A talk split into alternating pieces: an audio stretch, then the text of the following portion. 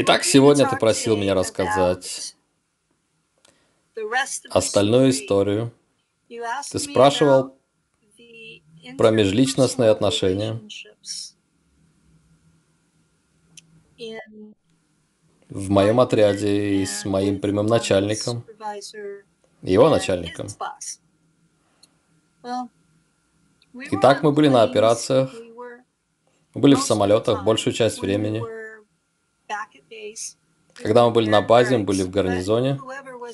И все зависело от того, кто находился на базе в данный момент.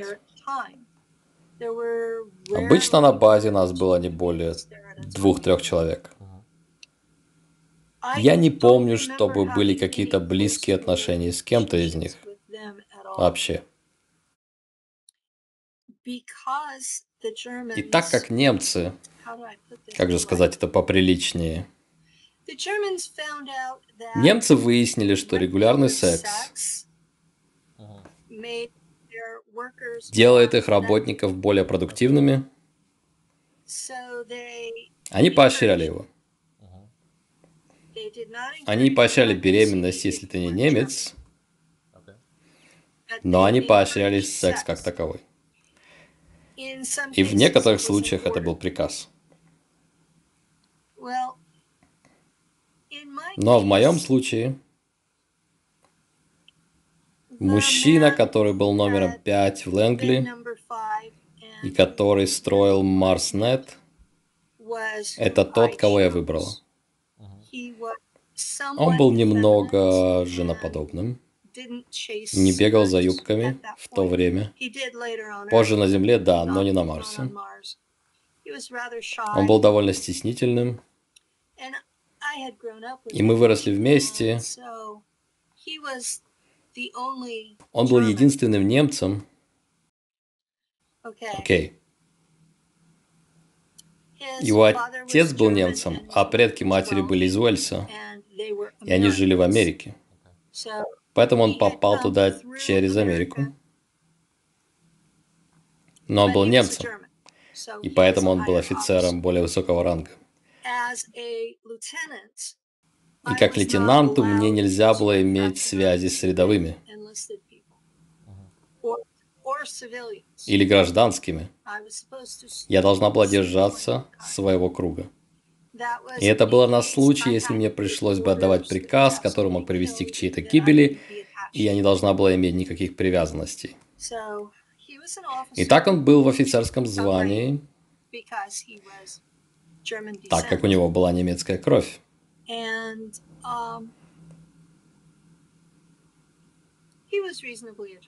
И он был достаточно привлекательным.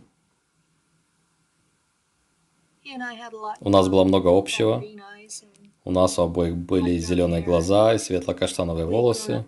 Мы выросли вместе. Мы говорили по-немецки. Он также говорил на английском и русском. Он сидел... У него было отдельное рабочее пространство на Арес-Прима. И он был там постоянно. Поэтому его было очень легко найти, когда я возвращалась в задание. И, кажется, начальство это одобряло.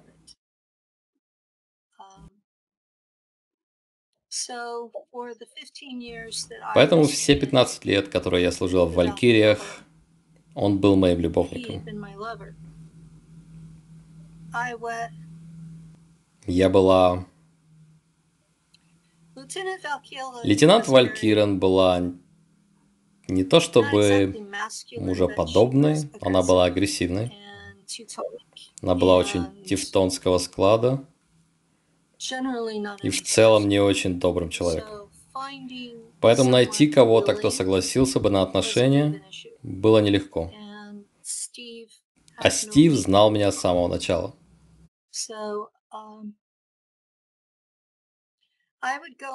Поэтому после смены, когда я возвращалась, я мылась, одевала чистую форму и шла на свидание.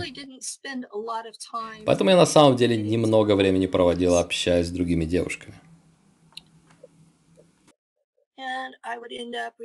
И с утра, когда я рапортовала о прибытии на службу, там был большой зал для собраний, Но он был большим не для нас, потому что нас было всего 12 человек, и большую часть времени нас было только 3 или 4 человека в каждый конкретный момент. Но зал был большим, потому что начальник нашего начальника был Альфа Драко. И он был, как обычно, 4,5 метра ростом, белый, большой. Он сам по себе занимал много места. А нашим начальником был один из немцев. Он был капитаном. Мы обращались к нему Герр капитан. Я не помню, как его звали, но он был Герр капитан для нас.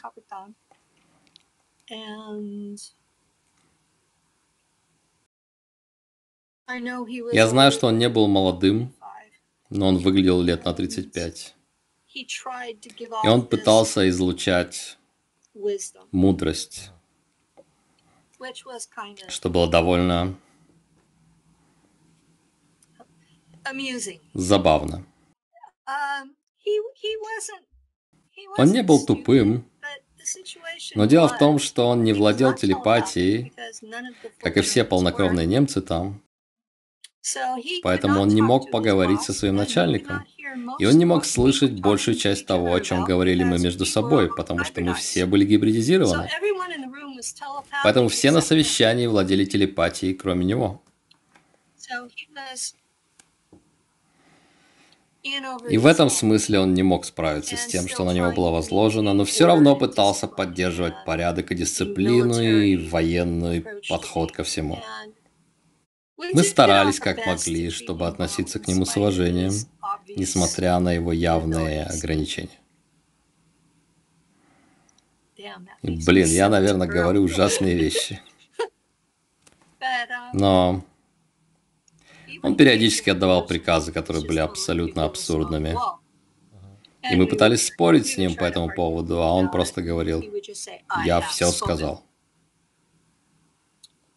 У вас было приветствие «Хайль такой-то», как «Хайль Гитлер»? А вот это? Когда выбрасываешь руку и стучишь каблуком? На земле у меня плохо это получается, потому что я обычно падаю на свою задницу.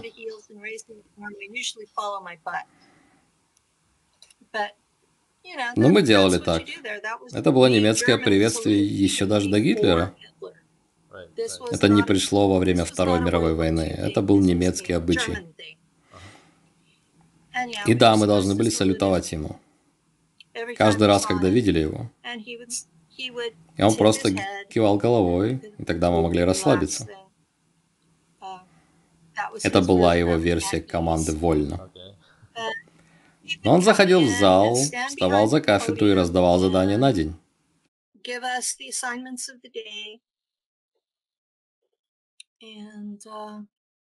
И если Драко был там, он заходил к нам прямо перед тем, как Герр капитан заканчивал.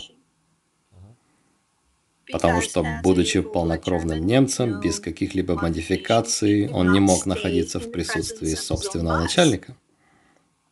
Я понятия не имею, как он мог выполнять свою работу в таких условиях, но так все было организовано. Есть Драко. Есть полнокровный немец, который не может находиться рядом или говорить с Драко. И затем идем все мы, гибриды, которые могли говорить с Драко. И, прошу прощения, то, что он не мог находиться рядом, имеется в виду, что он мог только встретиться с ним на выходе, и не больше. Да. Он что, сразу чувствовал себя плохо? Да. Ясно. То есть... Энергетическое тело Драко слишком мощное, чтобы нервная система обычного, не гибридизированного человека могла выдержать его. Поэтому да, им сразу становилось нехорошо, и со временем все хуже и хуже. Большинство людей умирает в течение 30 минут. Ого. Ты видела, чтобы у кого-нибудь начинался приступ в их присутствии и так далее? Еще как? Правда? О, да? Окей. Да, твое тело, электрика в теле, то есть нервная система начинает разрушаться уже в течение первых 5 минут. Если вы вступаете с ними в телепатический контакт, они практикуют полный телепатический контакт. То есть все, что в твоей голове, против всего, что у них в голове. Вот как они предотвращают обман. Ты открываешься полностью перед ними. Если твоя система не рассчитана на это, ты будешь чувствовать, как будто твой мозг выпрыгивает через твои глаза. И вы вообще не чувствовали такого. Что? То есть вы, ребята, не чувствовали это вообще, гибриды? Мы чувствовали некоторое напряжение в глазах. Но мы были модифицированы, чтобы общаться с ними. Поэтому я только чувствовала напряжение, как будто какой-то сбой соединения. И обычно я могла сказать Драко, пожалуйста, помедленнее.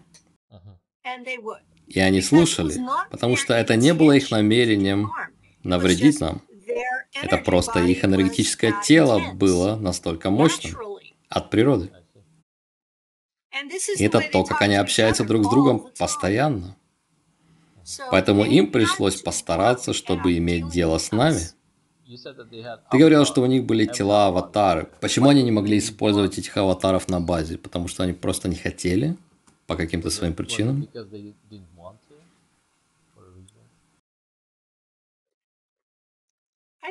Я не знаю. Может быть, это не было в их интересах? У них были аватары, но они пользовались ими для самых больших, которые прибывали с других планет. Я не знаю, был ли у наших Драко доступ к этим аватарам. У них тоже есть своя иерархия. И это то, что многие люди не могут понять, что Драко — это не однородное общество. Это монархия, которая управляется группой, кажется, из 4 семей, которые женятся на представителях не своих семей только раз в несколько поколений, только для того, чтобы правящий класс не вырождался. И они очень четко знают, кто на ком и в какой момент может жениться, потому что инбридинг уже представлял для них проблему в прошлом. Поэтому они нашли свое решение и придерживаются его. Поэтому эти семьи представляют правящий класс. И королева, королева-мать управляют всей империей. А их послы – это принцессы. Не принцы, то есть. Не принцы. То есть женщины из правящего класса. Из правящей семьи. Их сестры и дочери. Это те, кого они отправляют в другие миры. Самцы стоят на ступень ниже. У них была война полов, которая была биологической, а не это эмоциональное перетягивание каната, как у людей. У самок есть вагинальные зубы. Да ладно. И они могут кусаться. У самцов на пенисе есть шипы. И они могут выпускать жидкость, которая лечит раны самок, если они захотят. Поэтому у них была война полов очень-очень долго. Дольше, чем существуют люди. И в итоге самки победили. Вот что происходит в их мире. И некоторые самцы отправляются в другие миры и пользуются тем, что самки там не имеют зубов.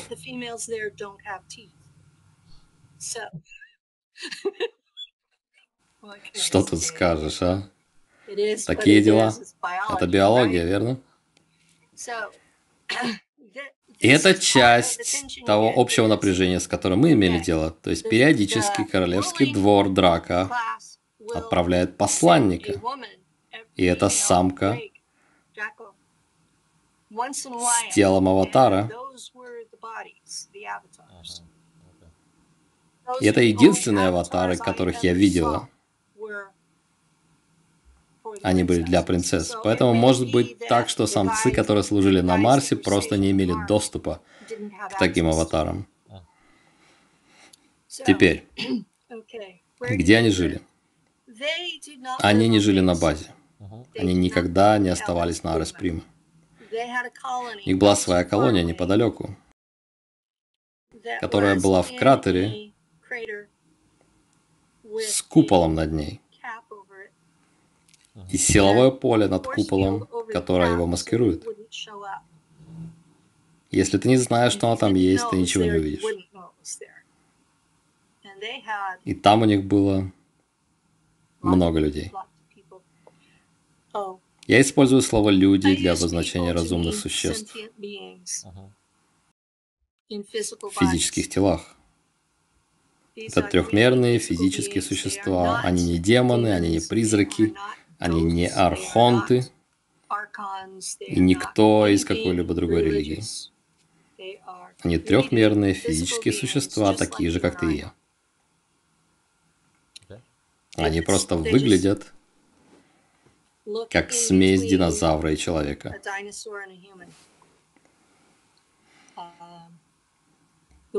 Те, с которыми я имела дело, все имели выступающие длинные морды. Я видела картинки, где их рисовали с плоскими лицами, как у людей. Я никогда не видела таких. Может, где-то они и есть, но лично я таких не видела. Итак, у всех, кого я видела, была длинная морда. У касты воинов была морда, больше похожа на черепаший клюв. Это не птичий клюв, но похоже на черепаший. И они все равно полностью способны говорить на любом человеческом языке идеально. Правда? Правда. И они издают звуки на их родном языке, которые мы не можем произвести из-за формы нашего речевого аппарата. И они не хотят, чтобы мы даже пытались. Поэтому они предпочитают телепатию, общаясь с нами, и они прилагают усилия для того, чтобы говорить на немецком и английском, когда они имеют дело с обычными людьми. А они учили вас своему языку? Немного. Угу. Раха значит дурак или раб.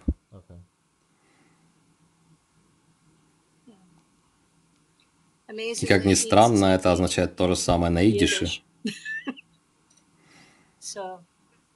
Интересно. Да, очень интересно. Некоторые слова в наших языках такие же, как в инопланетных. Шумерский язык так сильно похож на язык Джахами, что это практически тот же язык. Это явно человеческая версия языка Джахами. И это также трехмерные физические существа, которые в истории называются анунаками. И у них тоже есть город на Марсе. Он под землей. Он в южном полушарии. Они когда-нибудь работали вместе, Джахами и Драко? Нет. Тот союз, который у них был раньше, уже развалился.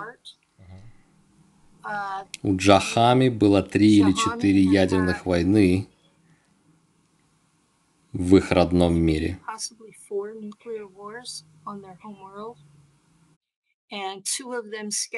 Две из них выплеснулись в космос, и одна еще идет. А эта группа на Марсе — это беженцы от этих войн.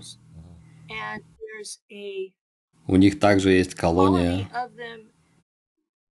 в нашей Неваде, и правительство США называет их «высокие белые», но это Джахами. Это Джахами из касты рабочих. Есть еще одна колония в районе базы Пайн-Гэп в Австралии.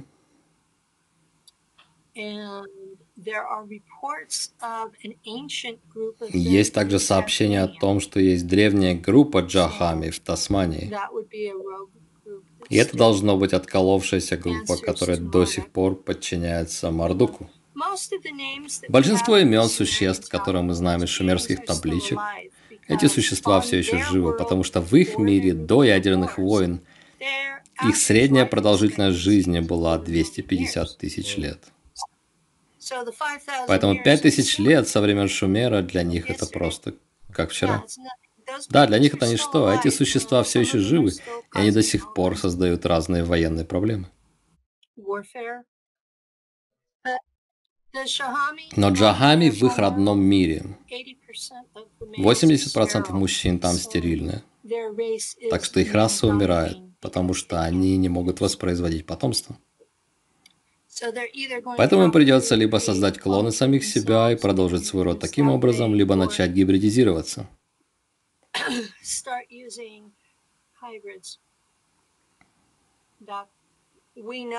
И мы знаем, что они очень хорошо скрещиваются с нами, поэтому люди — это очевидный выбор.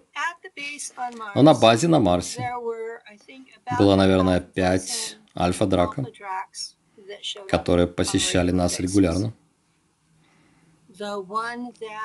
Тот, которому подчинялся мой босс, приходил минимум раз в неделю. И он выпроваживал моего начальника, чтобы тот не погиб, и проводил совещание. И мы должны были сообщить капитану, о чем шла речь уже после. И он говорил нам о разных договорах, которые вступили в силу, в кого мы не должны были стрелять на этой неделе, и в кого мы должны были стрелять, если мы их видели, какие из групп американцев мы поддерживали, а каких мы должны были намеренно игнорировать.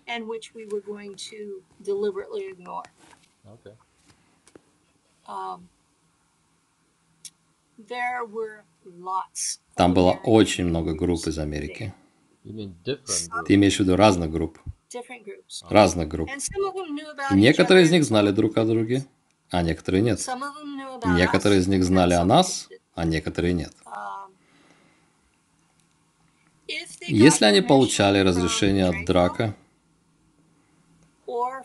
или от домового щита Марса, от немцев, то им позволяли приземлиться на Марсе. В противном случае их сбивали еще на орбите. Ага, это то, что произошло со множеством русских и американских аппаратов, верно? Да. Несколько русских и американских аппаратов сбили, потому что они не получили разрешения.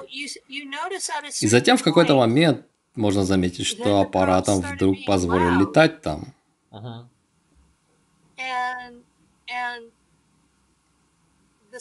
И что солнечные панели роверов чистят, чтобы они не глохли там. Окей.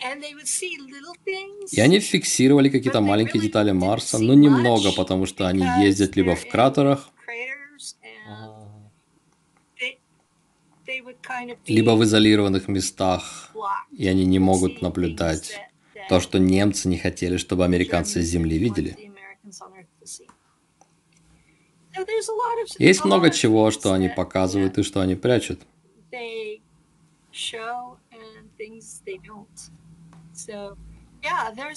Да, в этих районах много разных обломков. И иногда местные расы Марса появляются, а потом понимают, что на них смотрят и исчезают.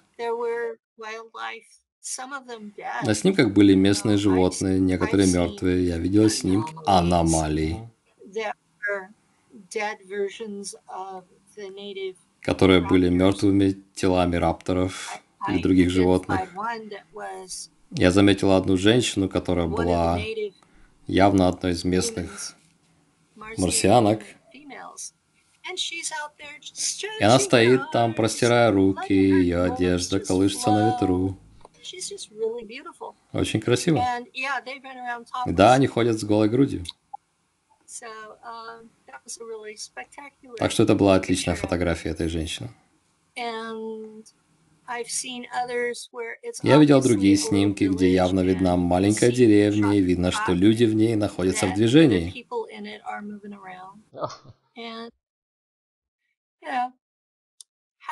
То есть, зная, как они строят, если ты ищешь их поселение, местных людей, у них обычно скульптура головы или черепа перед входом в их подземный городок.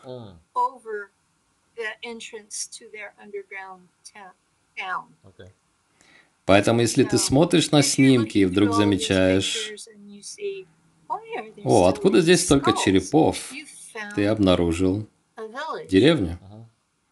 Потому что, когда бушует песчаная буря, они могут ориентироваться по этим черепам и знать, куда идти.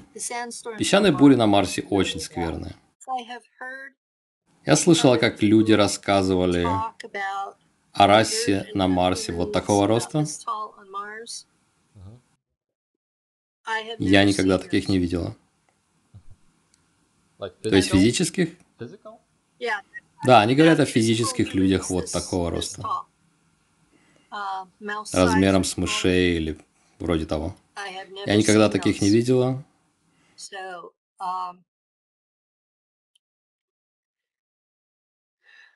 Поэтому я не буду говорить, что они врут, потому что обратно я тоже доказать не могу.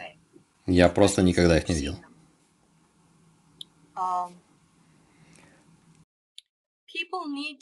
Люди должны знать, что когда нас отправляют обратно,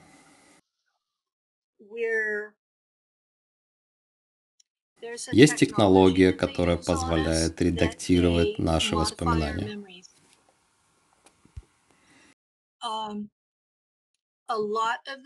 Поэтому очень многие люди, с кем я общалась там каждый день, когда я вспоминаю их, их лица в моей памяти полностью невидимы. Я могу видеть их волосы, их тело, но я не вижу их лицо. Как будто там дыра. И это доказательство для меня, что воспоминания были как-то отредактированы. Поэтому, когда я говорю, что не могу узнать этих людей, это потому что как можно узнать кого-то, у кого нет лица?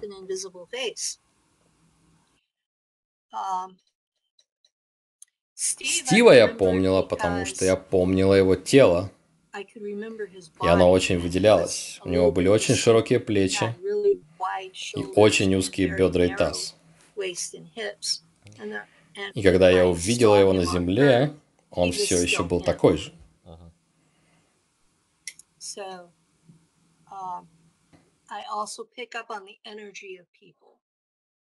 Я также чувствую энергию людей, поэтому если ты выглядишь похоже, и от тебя идет похожая энергия, очень вероятно, что я знаю тебя, но я не готова сказать на 100%, и обычно не говорю этого вслух. Поэтому я знаю, что другие, к примеру, помнят лица, но не помнят имен.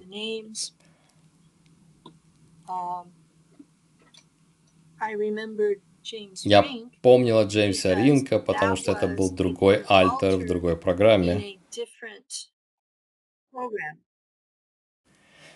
Джеймс служил в Крюгере, а не в Нахт Ваффен.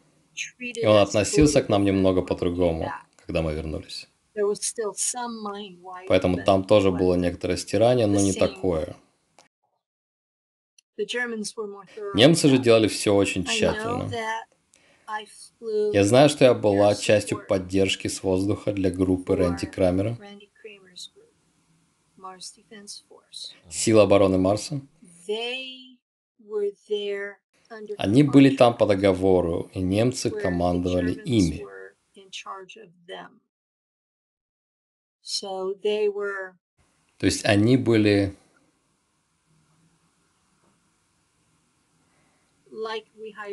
как нанятые нами наемники, по сути. И поскольку они работали на нас, мы осуществляли поддержку с воздуха для их операций. Была другая группа, не космическая морская пехота. Я не помню в точности, кто они были, я не могу вспомнить их название. Они занимались чем-то похожим, что и группа Рэнди в Южном полушарии. И они были сами по себе, и нам предписывалось не трогать их, как будто их не существовало, и наше присутствие было также секретом для них.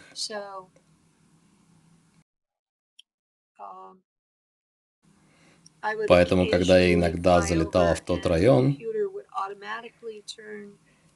компьютер автоматически включал защитный экран, то есть режим невидимости, чтобы они не могли видеть нас и видеть наши корабли. Затем американская армия отправляла туда группу для базовой подготовки. Я не знаю, где оказалась та группа, это было в конце моего срока службы на Марсе. Насколько я понимаю из разговоров с другими ветеранами, почти все группы, у кого есть военный персонал, проводили там базовую подготовку. И они делали это в своей изолированной зоне, и так, как им надо. И большинство из них мы просто даже не трогали. Они делали там, что им надо, и если они не беспокоили нас, мы тоже были не против. У них было согласие от Драко. Так что... Многие говорят, что немцы — это единственные, кто разговаривает с Драко. Это неправда. Это совсем не так. Почти каждый, кто делает что-то на Марсе, разговаривает с Драко и получает от них разрешение. Почти каждый, кто делает что-то на Луне, разговаривает с Драко и получает от них согласие. Так что... А на Луне присутствуют все группы. Каждый квадратный дюйм этих двух небесных тел кому-то принадлежит. И Драко единственные, кто дает согласие, чтобы люди были там. Поэтому они все общаются так или иначе. Что очень логично, если задуматься, так как мы находимся на территории Империи Драко. То есть Луна — это такая же территория, где все расписано. Ага. Каждая планета и каждый обитаемый спутник в Солнечной системе принадлежит Драко. В основном. Если ты хочешь что-то делать там, нужно работать с ними. Или вступить в конфликт с кем-то другим, кто сидит на этом спутнике. Так все устроено. А у тех других существ также есть права собственности уже в течение миллионов лет, а мы новички, которые приходят и говорят: «Подвиньтесь, дайте нам место». И некоторые люди не хотят, чтобы другие были там и приходили туда. У немцев есть большая проблема на Марсе. Они знают, что... Человечество периодически проходит через темные века.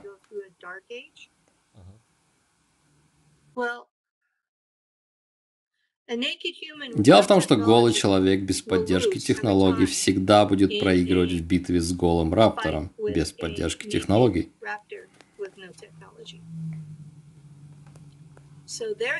Поэтому они считают, что позволять этим рапторам быть там – это вопрос долгосрочного выживания. То есть это не только расовая война. Скорее, это идея выживания. Что если ты знаешь, что есть что-то умнее, сильнее, и что в честном бою может одолеть тебя каждый раз, и ты позволяешь этому остаться, ты подводишь своих потомков. И это их теория, которая стоит за всем этим. И согласно тому, что говорит Рэнди Крамер,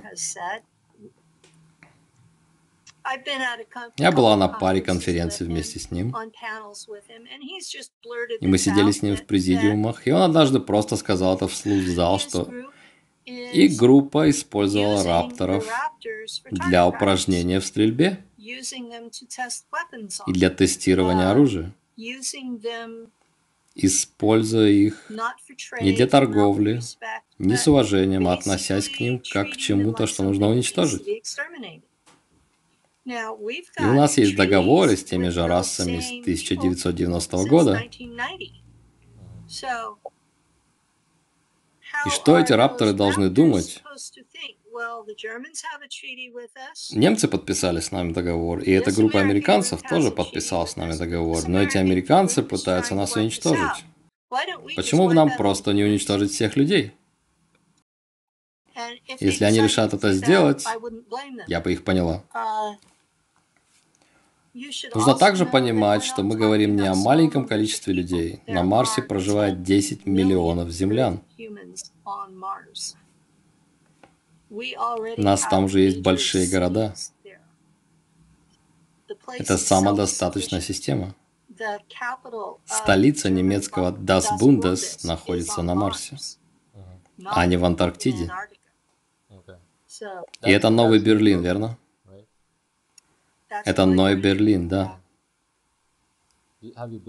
Ты была там или знаешь, где он находится? Или знаешь размеры, или вообще что-то о нем? Я была там. Я не помню, где это. Размер был примерно на 500 000 человек, когда я была там.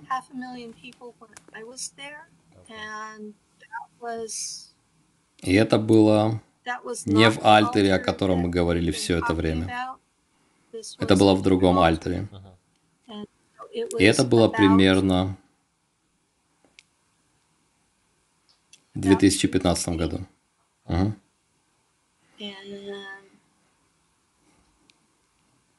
И это тот альтер, который упоминается в моей биографии в начале. Старбак. Она была штурманом на корабле Нахт Ваффен.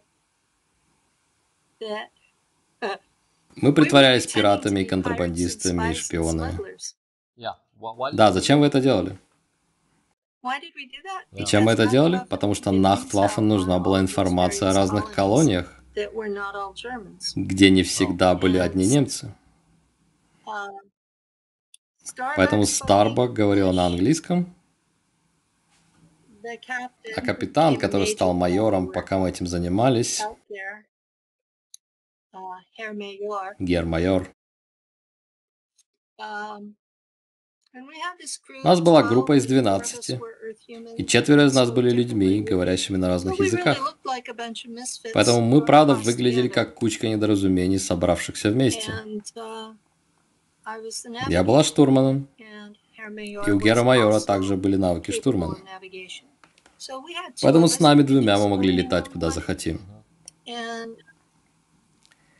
Есть алкогольный напиток, производимый в США под названием Джонни Уокер, красный лейбл.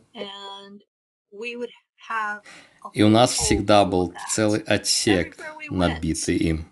И везде, куда мы летали, это считалось контрабандой.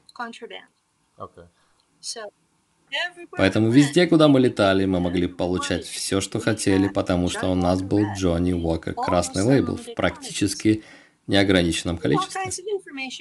И мы собирали всякую информацию повсюду и прилетали домой, в Новый Берлин. Мы сообщали начальству все, что нам удалось узнать, а затем мы снова улетали. Поэтому, да, я видела его. Какая-то часть моего подсознания знает, где это. Что из себя представляет город? Он также под землей? У тебя есть какие-то ассоциации, может быть, с фильмом? Или чем-то, что он напоминает? С какой-нибудь космической колонией в фильме? Или это совсем не похоже ни на что?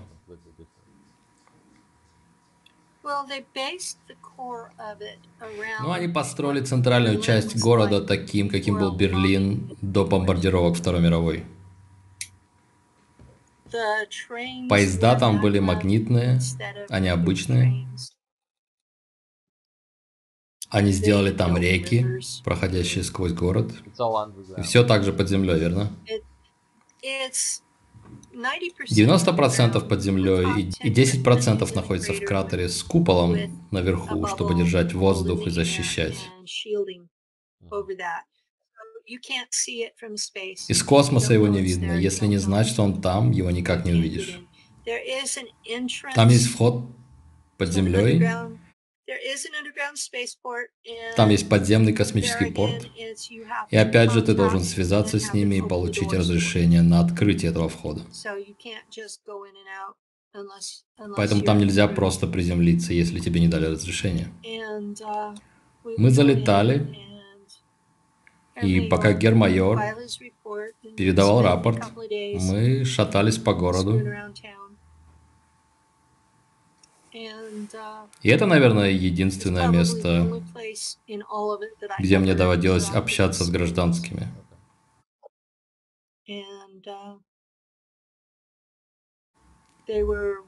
Все были хорошо одеты, выглядели довольными. То есть город не производил впечатления неблагополучного района, как можно увидеть в сериале «Пространство». То есть все было чисто и аккуратно. Все было очень чисто, я не видела никаких признаков бедности. Однако я заметила большое количество киборгов. Что они делали? Они, по сути, выполняли роль домашних слуг. Было похоже, что у каждой немецкой семьи там был 1 или 2 киборга. Ого. И они смотрели на них как на обычные машины, как будто они забыли, что внутри был заперт человек и его душа. Но они даже не одевали их.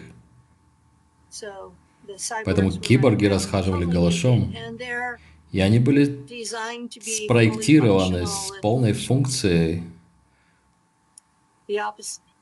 для противоположного. Ну, спроектированы с полной функцией для сексуальных отношений. А тела были сделаны из каких-то сплавов, или это была органическая ткань.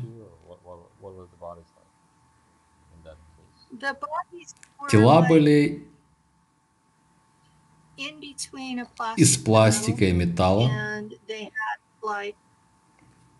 и у них было силиконовое покрытие снаружи, которое ощущалось почти как кожа.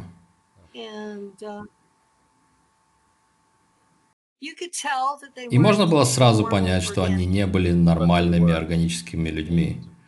Но они были сделаны, чтобы выглядеть почти как человек, верно? Да, они были очень похожими на людей. Без волос. Они были сделаны похожими, но достаточно отличающимися, чтобы их можно было отличить от людей. У некоторых были хвосты.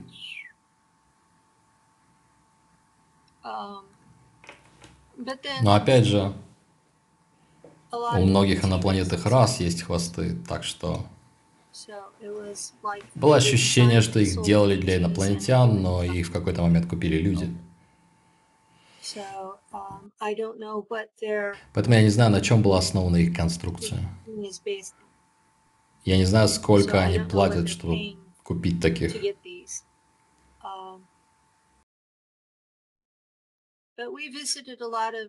Но мы были во многих американских колониях, многих колониях планетарных корпораций. И у них не было много киборгов, кроме как на фабриках. Там население очень бедное. Их держат в бедности намеренно и, по сути, в рабстве. Я имею в виду корпорации Земли. То есть ты говоришь, что в немецких колониях есть рабы и киборги, но гражданское население довольно богатое и зажиточное.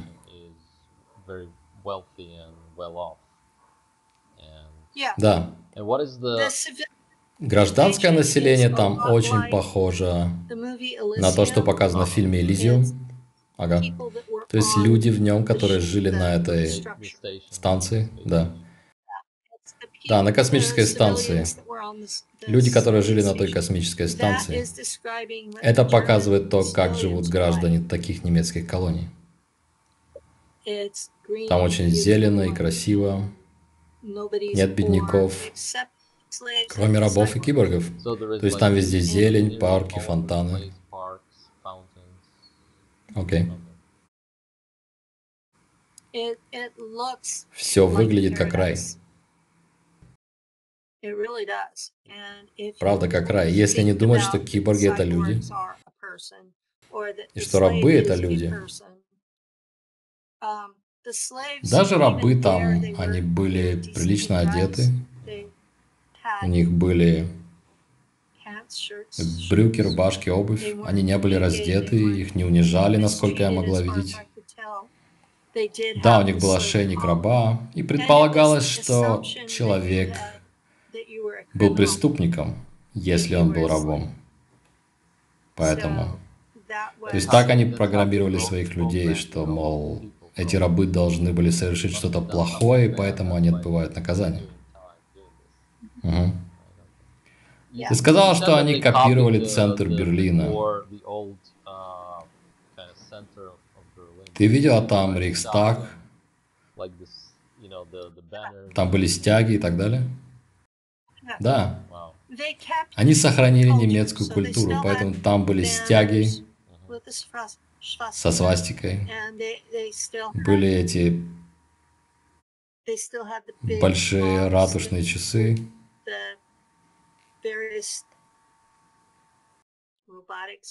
Из которых выходили маленькие роботизированные фигурки, они показывали небольшое представление. Все было сделано в очень европейском стиле. Если бы ты попал с земли туда, ты бы сказал, где это я? Потому что все это было сделано очень качественно, они очень хорошо поработали над всем. Весь план города и дома, они были роскошными. Между домами было пространство для садов. Это не были просто огороды для овощей, как мы делаем в Америке. Они были сделаны ради красоты. Да, ради красоты. Это было сделано не ради выживания. И не как в Арес-Прима, где у нас были все эти сады для выращивания пропитания. Там все было сделано со вкусом. Но вы, ребята, были там в качестве военных, то есть вы были в армии, но изображали себя наемников. То есть вы, наверное, залетали через космопорт и отправлялись в военную часть города.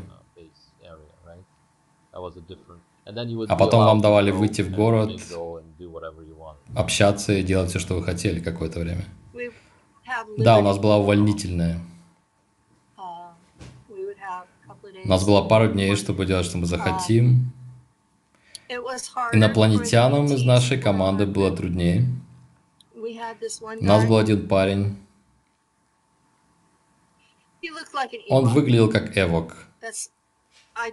Я не помню, с какой он был планеты. Он выглядел как эвок, и ростом он был примерно мне по грудь. И он не носил никакой одежды, потому что он был покрыт слоем шерсти примерно вот такой длины. Да ладно. И он был нашим механиком. И он был злым все время. Мы не знали его языка, но я слышала его телепатически. И он злился всю дорогу. Если бы Герр-майор понимал слова, он бы, наверное, все время попадал на гауптвахту за то, что он ругался. Герр-майор был недоволен тем, как я разговаривал. Мне периодически делали выговор за сквернословие. Почему этого парня, похожего на эвока, использовали на корабле? Потому что их раса очень хорошо управлялась техникой? Или ради того, чтобы сделать вашу команду более экзотической? Чтобы все выглядело, как будто вы все смешались вместе где-то по дороге? Почему нужно было использовать его, а не механика человека? Он был одним из первоначальных владельцев этого корабля. И он был единственным, кто понимал, как работает двигатель. То есть это был не немецкий корабль, не ваш корабль. Это не был немецкий корабль, это был инопланетный корабль. Как он выглядел? Он выглядел как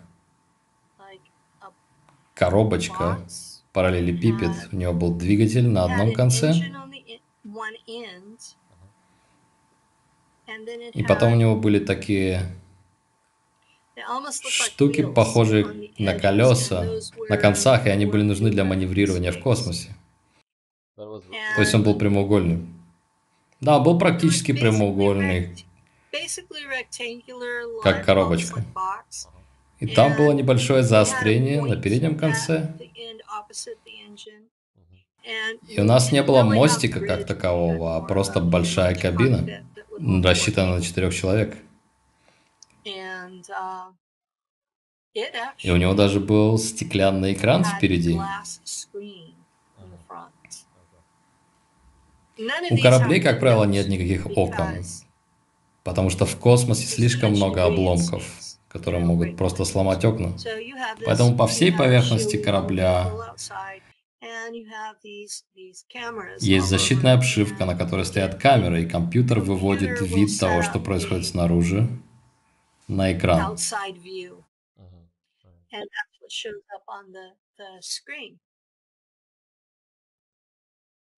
И с этим мы работали.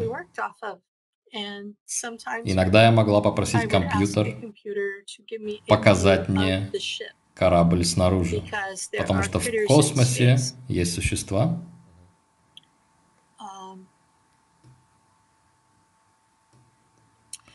как и в любой другой среде, где выбрасывается большое количество энергии. Есть существа, которые эволюционировали, чтобы питаться этой энергией. Есть другие существа, которые эволюционировали, чтобы питаться первыми существами. То есть первая стадия – это что-то вроде растений, вторая стадия – это растительноядные, дальше идет стадия плотоядных. И это огромные существа. И они двигаются по потокам энергии, исходящим от звезд. И энергия, которую выбрасывали наши двигатели, была достаточно похожа на звездную, чтобы они видели нас как источник пищи. Поэтому нам нужно было делать проверки периодически и изменять частоту энергии достаточно, чтобы они отстали. Как они попадали к вам? Они телепортировались, они летали быстро, или вы просто цепляли их по дороге? Мы цепляли их по дороге, в полете. Они бросались на нас. То есть это означает, что их было там очень много. То есть это похоже на то, что космос — это как океан. Да, это очень похоже на океан. Именно поэтому нужно, чтобы штурман всегда находился на рабочем месте. Потому что нужен был кто-то, чтобы убирать эти штуки. Кажется, примерно каждые 3 часа нам нужно было чистить от них корабль. И это была частью работы штурмана – поддерживать корабль в чистоте. В гиперпространстве их было не так много, но все равно они там были. Возвращаясь к Марсу и твоей работе пилотом, сколько обычно длилась смена? Полдня, день.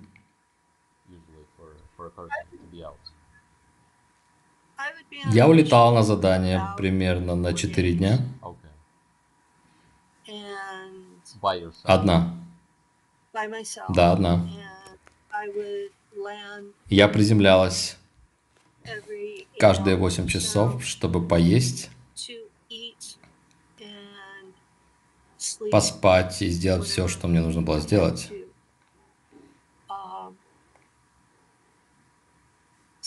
Иногда они использовали это время, чтобы отправить меня на сбор разведданных, что включало поимку богомола или раптора. И они предпочитали, чтобы я выбирал рапторов поменьше, потому что, во-первых, они более охотно разговаривали, и, во-вторых, они с меньшей вероятностью могли убить меня. Почему они использовали тебя как пилота для таких заданий? Тебя разве готовили, чтобы работать в поле, как пехотинцы или специалиста, который мог вот так отправиться на спецзадание один и взять пленного из местных? Как это работало? Почему они использовали одного человека для этого? То есть, зная, насколько это опасно и так далее. У нас не было достаточно людей, пропорционально размеру планеты. Это во-первых. Во-вторых, они всегда знали, где я, потому что корабль отправлял отчеты на базу.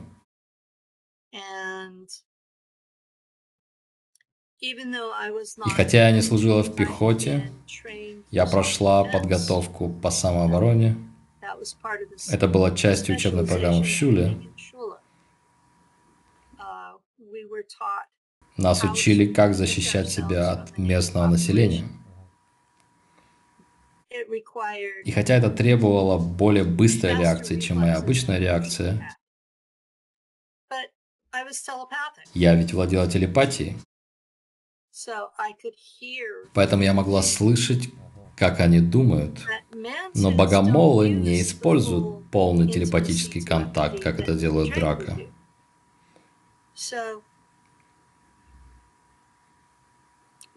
Поэтому они могут обманывать. Угу. И они, по сути, играли со мной в игру «Беги за мной, беги за мной, беги за мной» в пещеру. А потом они выпускали на меня своего домашнего паука. Я была глупой и попадалась на это слишком много раз. Когда я доросла до того, чтобы наконец не попадаться на этом, мне удалось поймать нескольких и привести их с собой. То есть такое случалось множество раз, а не один или два. Нет, это не происходило всего раз или два, это было частью повседневной работы. То, что мне регулярно поручали делать.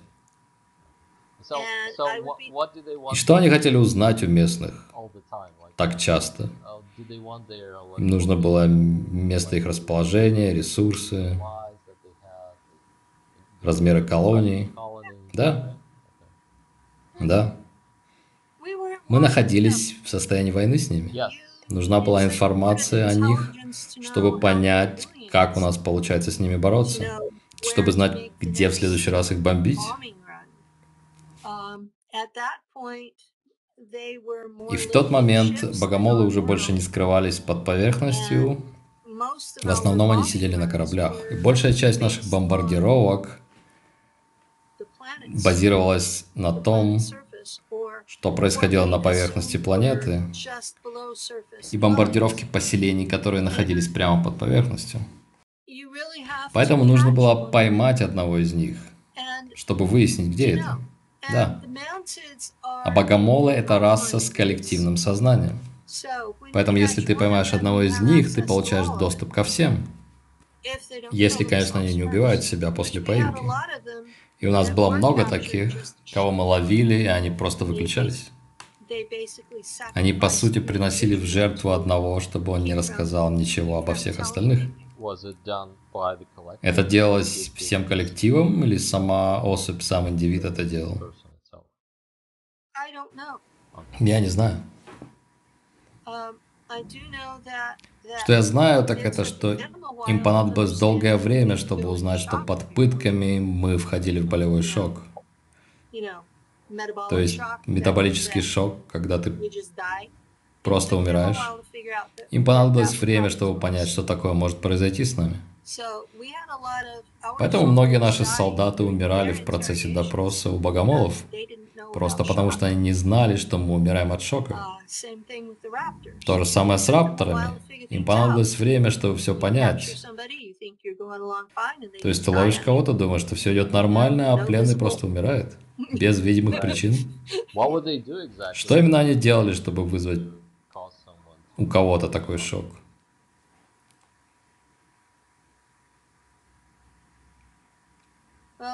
Ну, то, что я испытывала,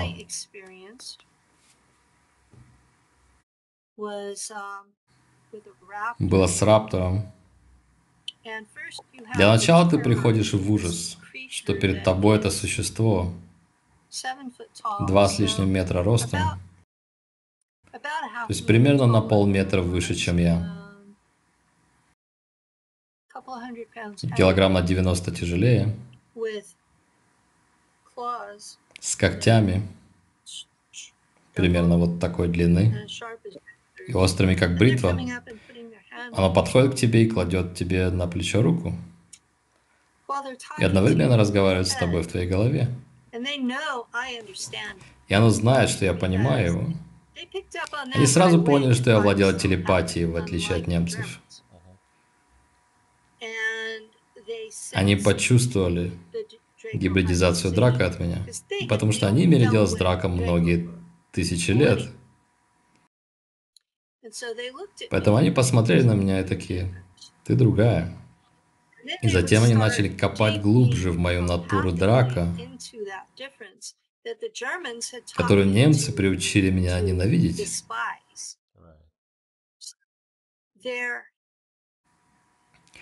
Если есть кто-то, кто относится к Драко хуже, чем средний нью-эйджер на Земле, это будут немцы.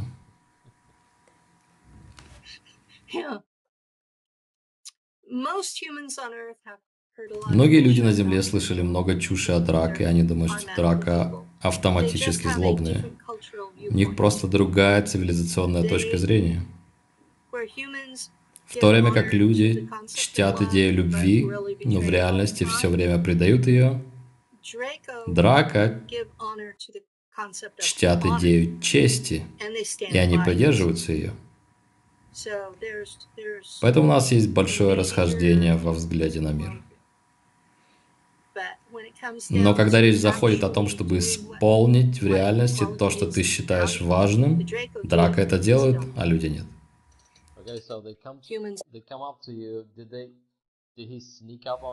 Итак, он подошел к тебе и положил руку на твое плечо. Он подкрался к тебе и положил когти на плечо, или как это было? Я не помню, как меня поймали. Окей. Правда, не помню. Это один из тех моментов, когда ты сразу уже там. И вот рука с когтями 15 сантиметров лежит на мне и постукивает. Я чувствую ее на своей лопатке через летный костюм. Я такая: угу. И тут эмоция, осознание этого начинает захлестывать. И ты же знаешь термин «паническая атака», да? Мой корабль отреагировал на мою паническую атаку и связался с Арес-Прима и вызвал подкрепление.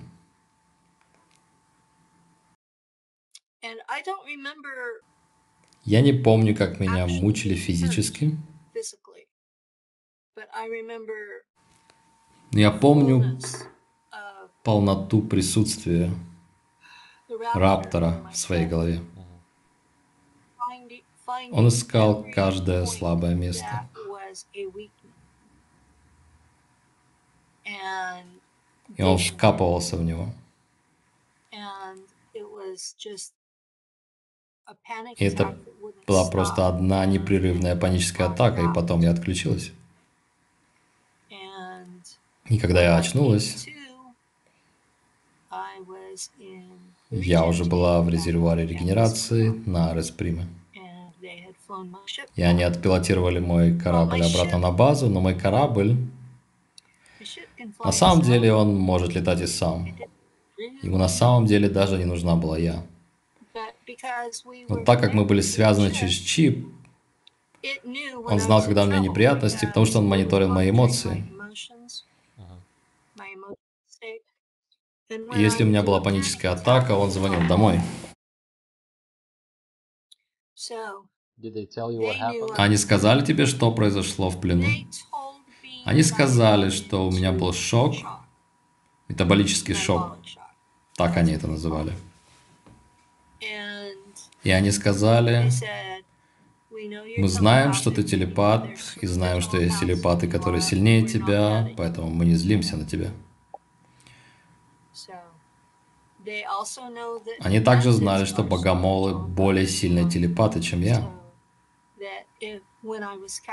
Инструкция была, что если тебя поймают, даже не пытайся блокировать их, потому что они все равно пробьют твою защиту, и чем больше ты блокируешь, тем больше твое сознание будет повреждено. а наша регенерация не чинит сознание. Поэтому, если бы я слишком сопротивлялась, мой разум просто сломался бы, и я была бы бесполезна для немцев. Что произошло в конце твоей службы пилотом там?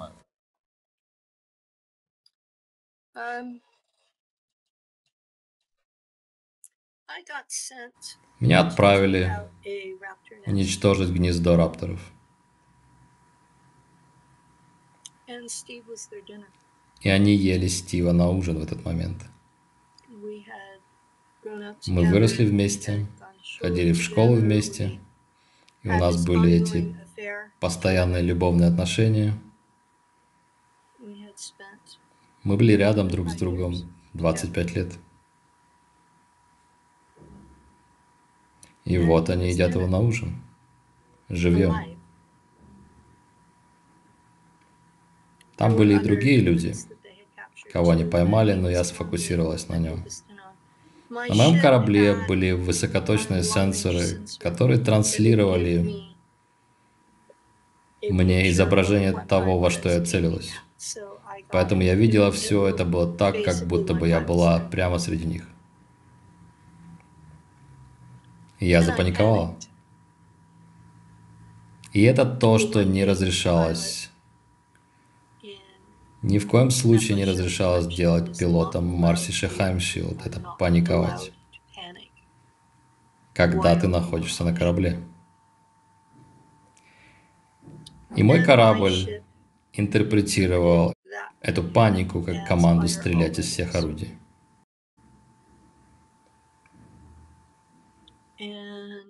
И он так и сделал.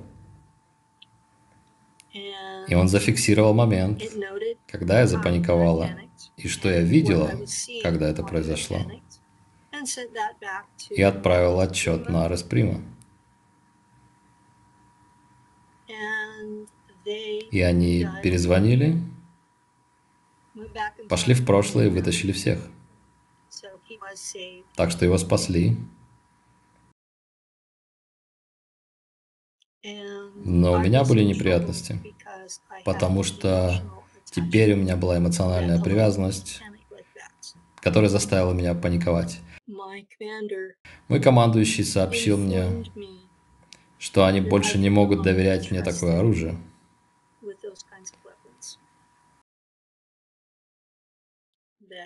И что я больше не была пригодна для службы. И поэтому меня перевели в Нахт Ваффен,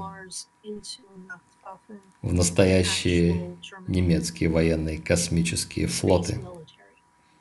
И это множественное число, потому что флот у них не один. Люфтваффе был в единственном числе, потому что это одна воздушная сила, один вид войск. Нахтваффен — это сочетание всех армий, колоний и основные вооруженные силы в космосе, поэтому это не одна армия, и она огромная. Ей 400 лет, и она имеет огромную мощь. И там есть много мест, чтобы отправить кого-то с талантами, но кому нельзя доверять, в какое-нибудь тихое место.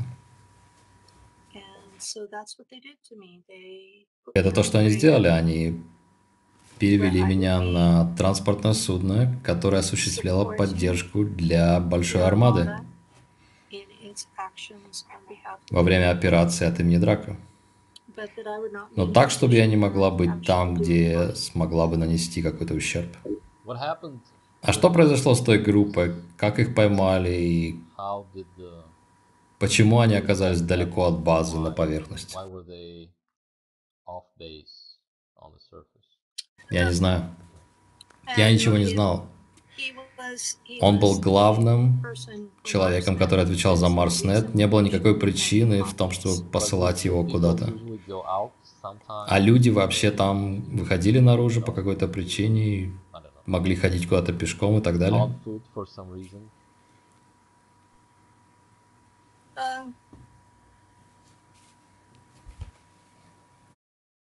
Ну, нельзя же оставаться в дыре под землей все время.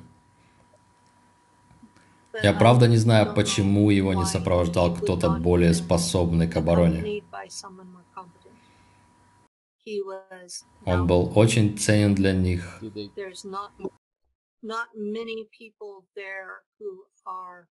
Там было не так много людей, кто владел несколькими языками и делал это интуитивно.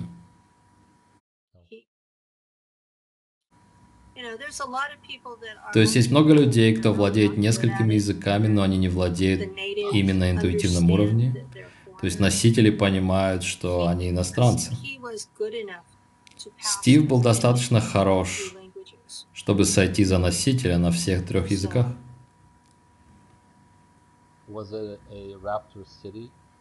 И это был какой-то город рапторов или просто пещера. Это было далеко от базы.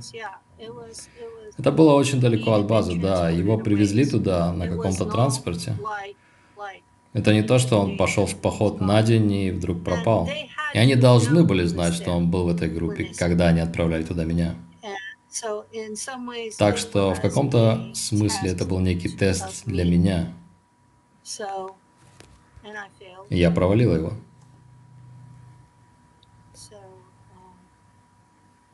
А ты виделась с ним после? Да. Я попрощалась с ним перед тем, как уехала. Как проходил перевод? Тебя отвезли в другую колонию? Или тот корабль тоже был приписан к Арес-Прима?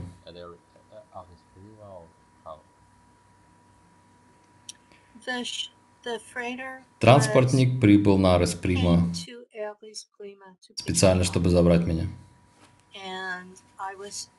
И меня также привязали к этому кораблю чипом.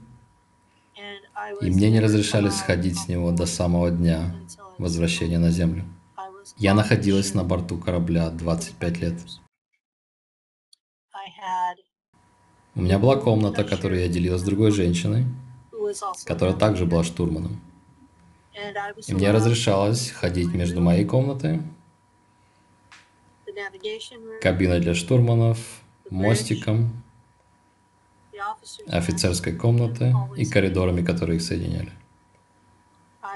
Я была фактически пленником на том корабле.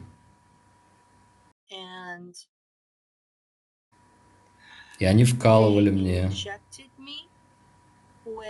что-то, что они называли контрацептивом, но этот препарат также убирал сексуальное влечение полностью. И мне не разрешалось иметь каких-либо личных отношений. Единственным человеком, с которым я общалась регулярно, была женщина, которая делила со мной комнату. И насколько я знала, она тоже в чем-то провинилась.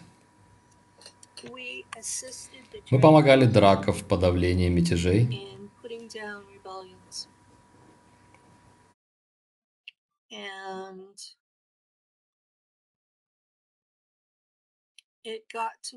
И все дошло до того, что когда немецкая армада появлялась на орбите такой планеты, эта планета немедленно капитулировала, потому что мы были намного более жестокими, чем Драко. Когда мы появлялись там, мы брали пленных. Это были люди, которых первым делом конвертировали в киборгов. Все, кого мы брали в плен. Потому что все, что нужно для создания киборга, это наличие сознания. Неважно, был ли это человек или серый, или любое разумное животное с хвостом, рептоид или... не имеет значения. Мы не могли использовать инсектоидов из-за их коллективного сознания, из-за того, что они отключали сознание индивида. Но любых существ, которые не имели коллективного сознания, немцы превращали в киборгов и перепродавали кому-то другому. Но к моменту появления немцев Драко уже предлагали дипломатическое решение и получали отказ. Они уже предлагали экономическое решение и получили отказ.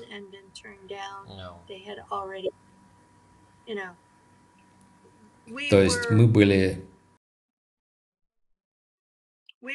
самой крайней мерой, когда уже больше ничего не работало. И когда мы приходили, мы просто уничтожали там все.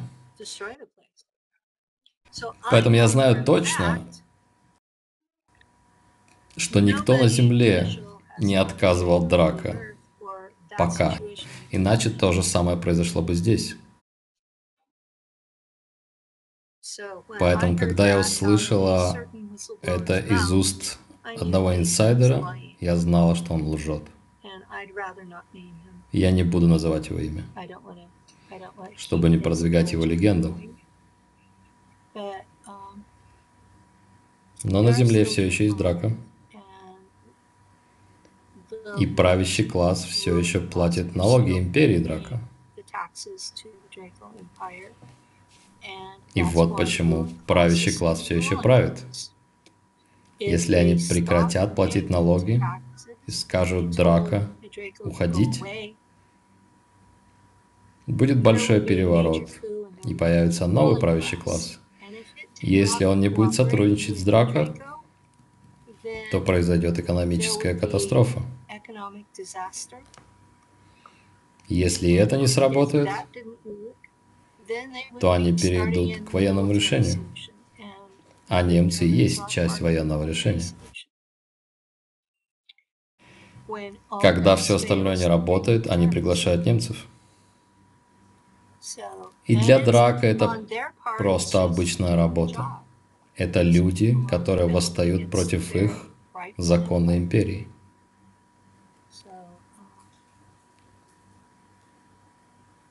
Точно так же, как когда чеченцы восстали против СССР.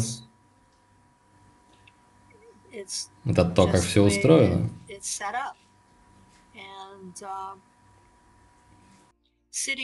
И сидя здесь, на земле, и находясь в стране, которая только на словах является демократической, это может показаться очень жестким подходом. Но это не то, как все выглядит там. Там это выглядит как устойчивая империя, которая существует многие миллионы, если не миллиард лет, и она никуда не денется в ближайшие 5 миллионов лет. И если они появятся здесь, им даже не нужно будет стрелять, а просто кидать камни. И это то, что мы делали чаще всего. Мы просто бросали камни. Мы подбирали обломки в космосе и бросали на планету. И потенциальная энергия от падения камня была настолько мощной, что всю планету можно было уничтожить. И потом все дело было за тем, чтобы подобрать выживших и использовать их как рабов. То есть не нужно какое-то мощное оружие, достаточно всего лишь бросить большой камень. Если бросить камень с достаточной высоты, он и будет мощным оружием.